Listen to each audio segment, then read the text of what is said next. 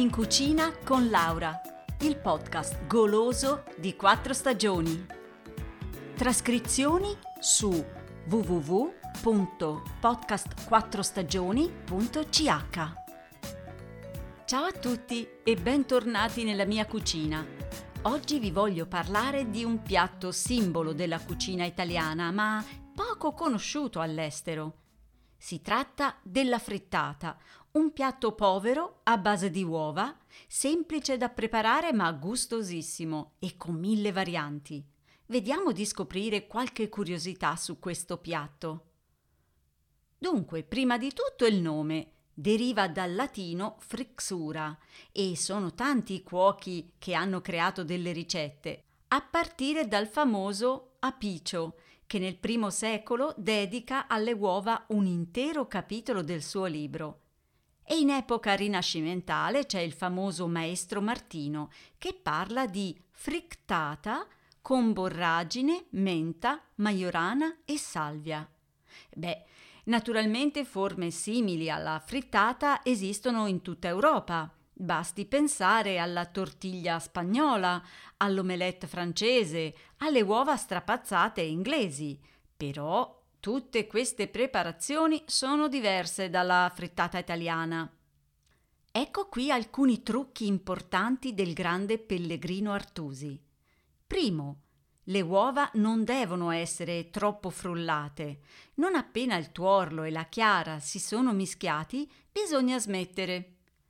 Secondo, la frittata non si deve girare prima che sia cotta bene da un lato.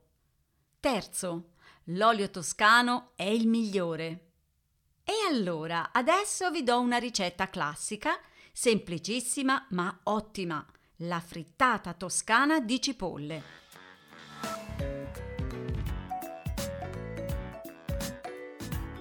Ingredienti per due persone. 3 uova, 3 cipolle rosse medie tagliate a fettine sottili, pepe nero, sale, olio extravergine d'oliva. Ed ecco come si fa. Sbattete le uova e condite con sale e pepe. In una padella antiaderente abbastanza grande mettete l'olio d'oliva e le cipolle. Fate appassire lentamente aggiungendo, se necessario, un po' di acqua. Quando sono morbide, fatele rosolare ancora un po'.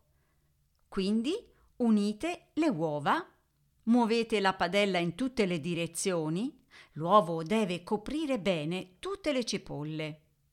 Cuocete a fiamma vivace.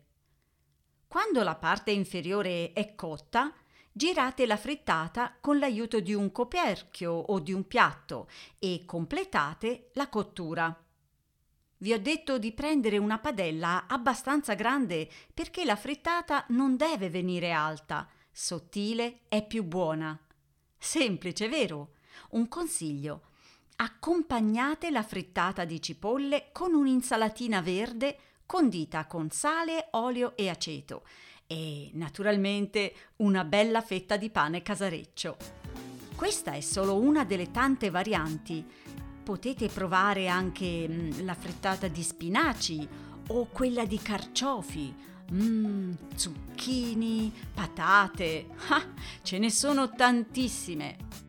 Buon appetito da Laura e a presto!